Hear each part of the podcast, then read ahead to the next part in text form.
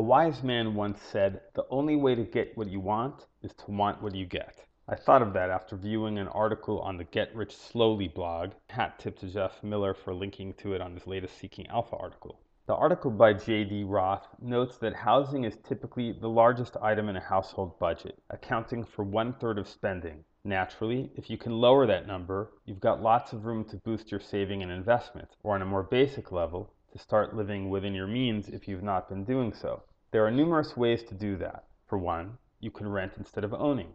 Many people retort automatically that renting is tantamount to throwing your money away, as you're not building up the equity that homeownership provides. But renting isn't throwing your money away if you're saving on housing costs and investing the difference. Other ideas proposed for lowering housing costs, from the most extreme to the most moderate, include moving abroad, moving to another state where the cost of living is more affordable, or remaining in your own city only in a smaller home or in a more affordable area. The correct approach depends on your individual circumstances. If you're part of the population that can afford your lifestyle, both now and when you're no longer working, you're good to go. If you cannot, then only you know if family or employment considerations require you to stay in the same general area, or if living in El Salvador will save your finances and be the adventure of a lifetime.